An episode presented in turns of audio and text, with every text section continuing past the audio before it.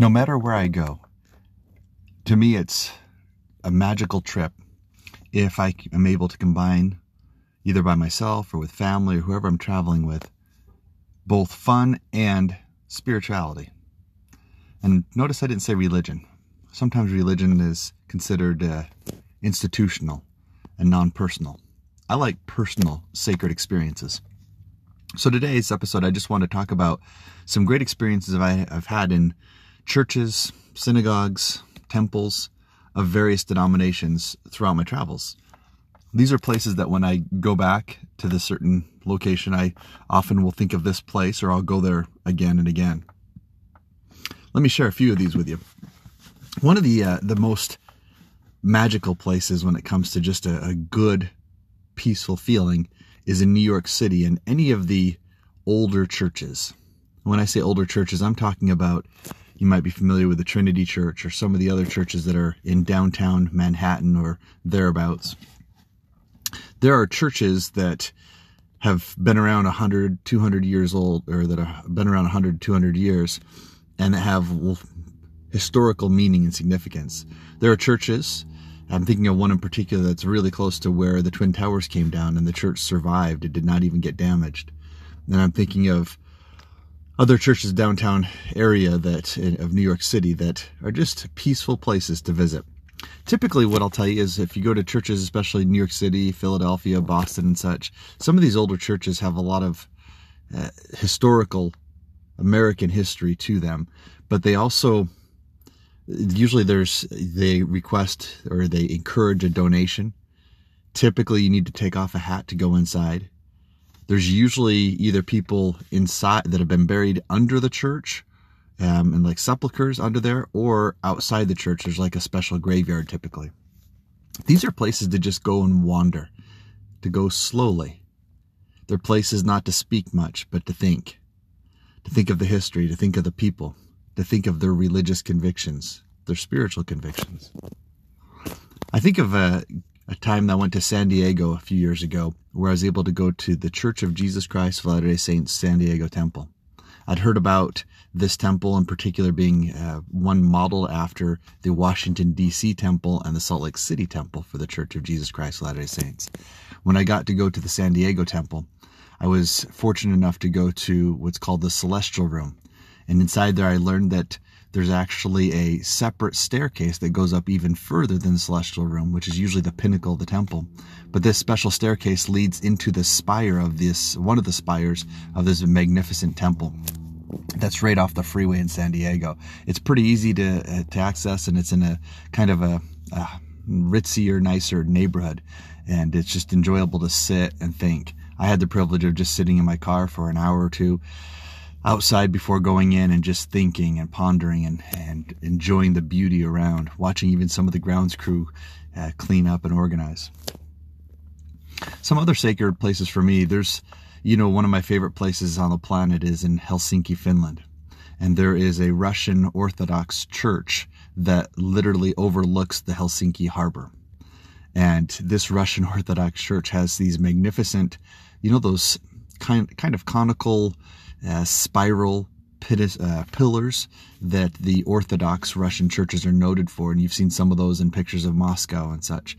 Well, this is the closest uh, Moscow-looking building you can find in all of Finland, but it's this beautiful church that overlooks all of Helsinki. There's another church not too far from there in Helsinki that uh, is affectionately known as the Rock Church because of the way it's built on a rock and water actually trickles into this church. Massive amounts of sunlight flood into the church.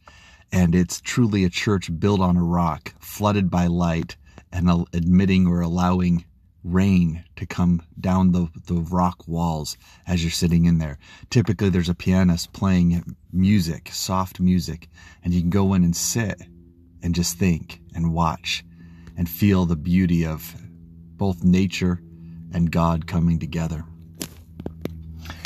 Some of the other places that I think of, I, I, think you can't really, you can't forget this one, the Cathedral of uh, the Notre Dame in Paris. It's undergoing restoration right now after that massive fire that destroyed much of the of uh, well, week the architecture and some of the, the buildings. Actually, the Cathedral of Notre Dame is not just a building, it's multiple buildings put together over centuries.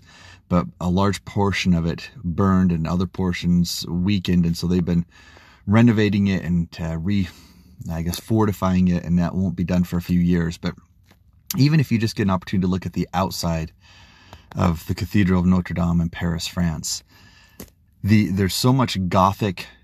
I, I don't know if you'd call it artwork, but all these Gothic images on the outside that you could literally spend hours just looking and trying to piece together the symbolism on the outer structure of the cathedral. Not to mention going inside and seeing a statue, uh, multiple statues to, uh, well, one of Joan of Arc and many other famous people, also seeing who's entombed there. It's a special place. We, my daughter and I actually were there one time when Mass started and we didn't know it. And it was a very uh, sacred experience to be quiet, to watch, to see the reverence and the respect. I could go on and on just about some of the places I've been to. You've probably been to some pretty sacred places too. One of my magical, most magical ones that, uh, or special ones that isn't even having to do with a building is a, a grove, a sacred grove in Palmyra, New York. I grew up just a few miles from there, but didn't really understand the significance of it. For those that are members of the Church of Jesus Christ of Latter-day Saints, that's where Joseph Smith appeared, or Joseph Smith saw God the Father and Jesus Christ. And it's a place where as you walk through the grove, whether you're a member of that church or a member of a different church or don't believe in God at all, it's definitely a place that millions and millions and millions of people hold sacred. And so it's special ground. Here's what I'll tell you. Whatever denomination you belong to or someone else belongs to, it's a special opportunity to go to sacred places, sacred to others, maybe even sacred to you, and to show respect. I'll share one last one, a bonus on top of a bonus. There's a place in New York City, excuse me, in Washington, D.C. There's probably one in New York as well, but the one I'm thinking of uh, is in Washington, D.C., the Holocaust Museum. My wife and I, when we went through there, it was extremely quiet for most of the time, but then a, a, large high school group came through and it got really rowdy. And we were frustrated at first, but then we thought about the importance of teaching by example and letting our own children know that when you go to a place like this, where it's a memorial to those who were hurt, killed because of their ethnicity, because of perhaps their skin color or their nose or their eyes or some body part, they were hurt because someone hated them. That was a sacred place.